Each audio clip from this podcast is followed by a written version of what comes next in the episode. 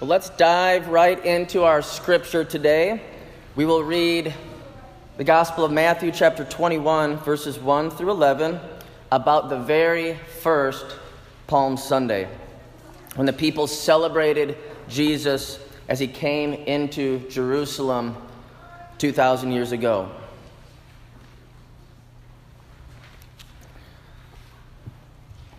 As they approached Jerusalem and came to Bethphage on the Mount of Olives, Jesus sent two disciples, saying to them, Go to the village ahead of you, and at once you will find a donkey tied there, with her colt beside her. Untie them and bring them to me. If anyone says anything to you, say that the Lord needs them, and he will send them right away. This took place to fulfill what was spoken through the prophet. Say to daughter Zion, See, your king is coming to you, gentle and riding on a donkey, and on a colt, the foal of a donkey. The disciples went and did as Jesus had instructed them. They brought the donkey and the colt and placed their cloaks on them for Jesus to sit on. A very large crowd spread their cloaks on the road, while others cut branches from the trees and spread them on the ground. The crowds that went ahead of him and those that followed shouted, Hosanna to the Son of David! Blessed is he who comes in the name of the Lord! Hosanna in the highest heaven! When Jesus entered Jerusalem, the whole city was stirred and asked, Who is this? The crowd answered, This is Jesus, the prophet from Nazareth in Galilee. Let's pray. Lord, the sights and the sounds of that first Palm Sunday must have been amazing. And may some of that exuberance Lord, much of our sister Sharon already prayed, much of that excitement be contagious into our lives today, into our families, into our church. Lord, help us to draw close to you now, as we know you are drawing close to us. Help us to walk closely with you this Holy Week. Help our faith to become more exciting and more alive. Help us to stay in step with you. Amen. In reading about the very first Palm Sunday, we can see that the people were excited to see Jesus. This was no boring, ordinary day outside Jerusalem, and indeed, as the crowd came into Jerusalem with Jesus. See, no doubt they had already heard by now of his powerful preaching, you know, hearing words that they'd never heard before. They're like, wow, you're like, who is this guy?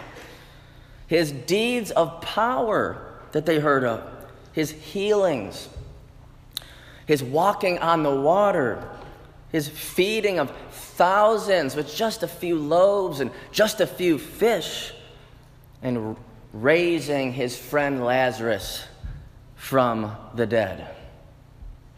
They had heard of all these things. And so his notoriety and his fame was rising in the land. These days, when we think of fame, notoriety, we think of rolling out the red carpet. And as I like to think of it of, of Palm Sunday, see, back then, they didn't have the red carpet, so I always think they rolled out the green carpet. Right? Palm branches and other leafy branches of, of trees and plants to lay them down before Jesus as he came into town. And palm branches are very significant. The Bible wants us to, to know that in these times. The laying them down before someone coming in or the waving them in the air uh, was a sign of honor, a sign of victory.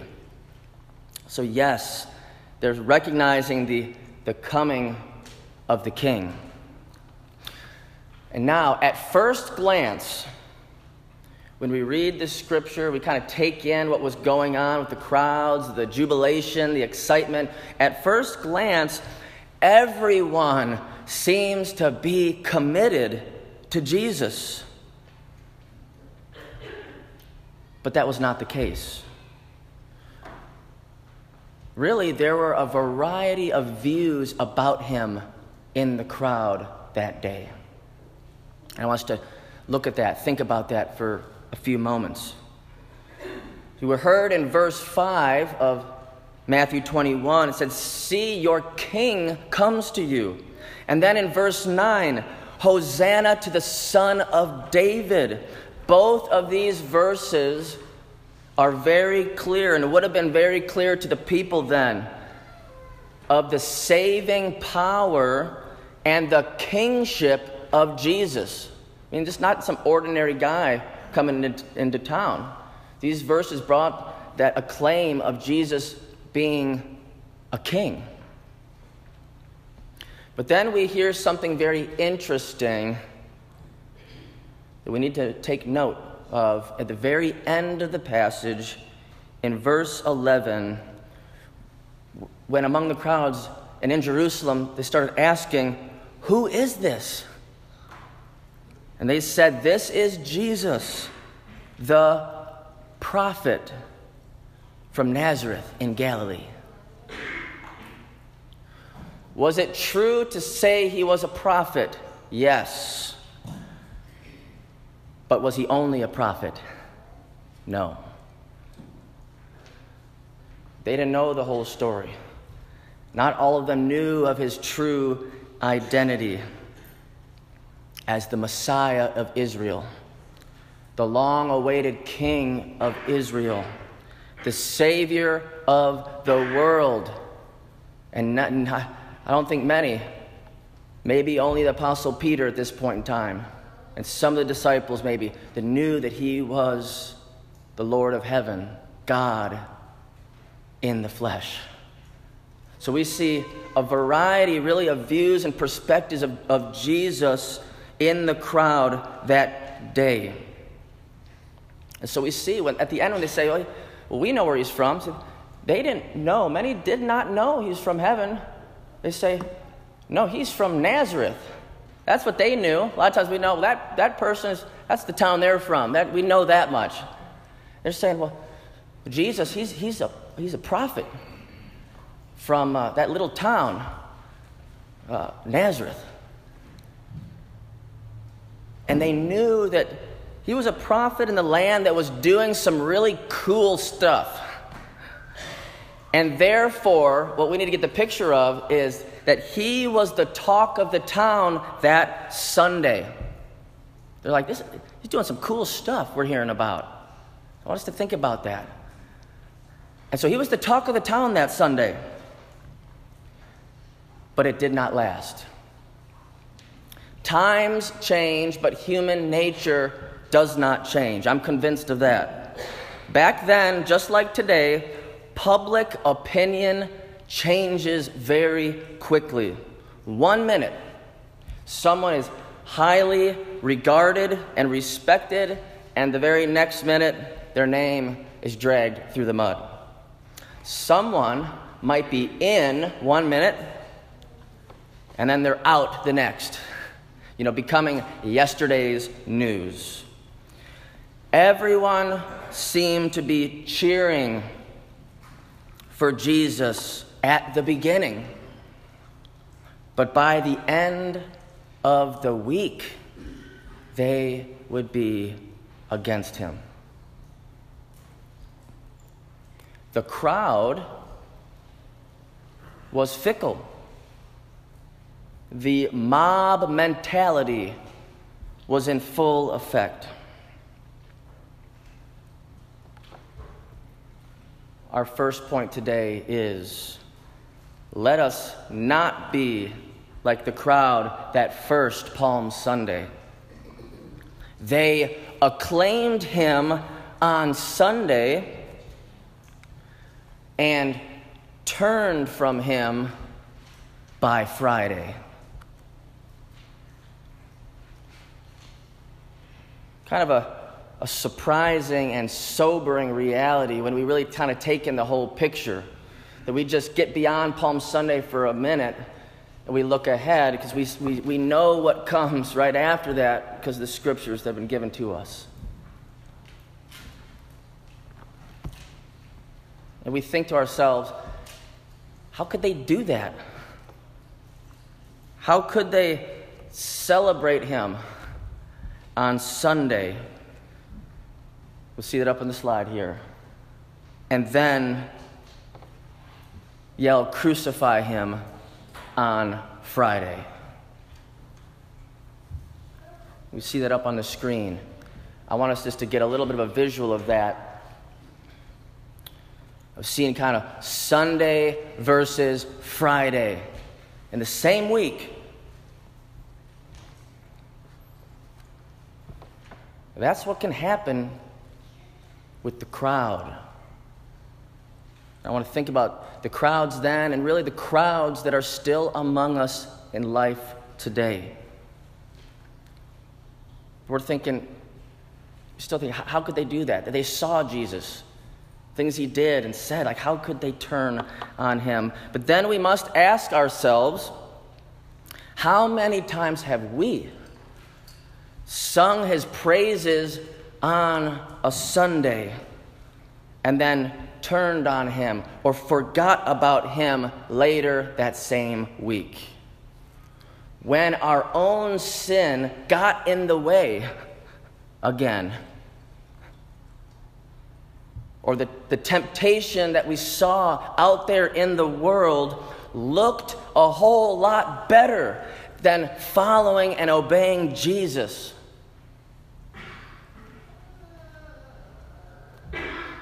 And so we forgot about him, or we deserted him. So, have we not all been guilty of this ourselves? And as soon as we are just real about this, that we do it too today, it's not just a back then, that we can turn away from Jesus too. The sooner we become real about this, the sooner we can receive forgiveness for this. Because that's why He came. He came to save, He came to forgive. But we just need to receive it.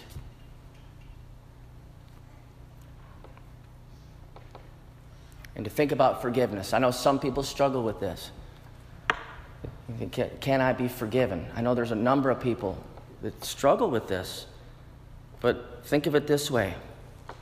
And again, looking ahead to Good Friday, looking ahead to the cross, that Jesus spoke on the behalf of the ones who were crucifying him, saying, Father, forgive them, for they know not what they do. So if he could forgive those in the very act of murdering him, will he not also forgive us? He will. Our King and our Savior is so good, so merciful, so kind. That is why we follow him.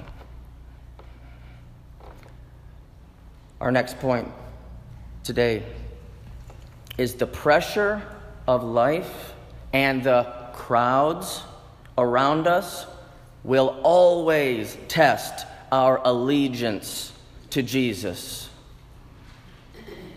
Always. It's not if, it's when. And if you've lived any amount of time, you know this. We have some kids in school, our, my children, uh, others in the sanctuary. We call it peer pressure in school. But you know, peer pressure is not just in school, it goes with us well beyond school into every area of life. It's always going to be there to see who will we follow. Where is our allegiance? Where's our loyalty? going to lie. So we must realize that it's easier, it's always easier to believe and to follow in here, in the sanctuary. It's harder to believe and to follow out there in the world. And that's why we come together on Sundays. That's why we're here to be strengthened once again in our faith so that we can stay strong and live it out the rest of the week. That's why we come together. So, our allegiance will be tested by many different people in many different places in school, at work, on social media, old friendships and many times right in our own families. The crowds around you will change their mind and change direction again and again. And the crowd can be very fickle. This way one day, that way the next. So I would ask you do you really want to go with the crowd and lose your integrity and lose your faith? Our sense of acceptance and identity should never be in the crowd. It's often easier, I know. It's what everyone else is doing. Okay, it might be easier. Never makes it right. So, our, our acceptance and identity should never be in the crowds around us. Our acceptance and our identity should always be in Christ. Always. It's in Christ because He's the one who saves us, forgives us, and loves us. So, as we begin to wrap up this message, I would say get beyond the crowd. Get beyond the crowd, beyond the mob mentality that often characterizes the many opinions in our culture. At the end of the day, it's not about what other people believe about Jesus, it's what you and I believe about Jesus how you choose to follow Him and have a personal and growing relationship with Him as our Savior, as our God, and as the rightful King of the world. So may Jesus not be a fickle fad or a phase in our lives, as we see it was for many that first Holy Week. He never turned his back on us. So may we never turn our back on him. He loved us enough to endure the shameful cross, bearing the penalty of our sins. He has always been for us. So let us be for him this holy week and the rest of our lives. Amen. Let's pray together. Lord Jesus, we not only want to start well, we want to end well, staying true to you. We want to do this because we realize you have always stayed true to us. You have always been faithful, and you've never turned from us. And so, together, right now, as a church, we confess those many times up till today, the many times that we have turned from you.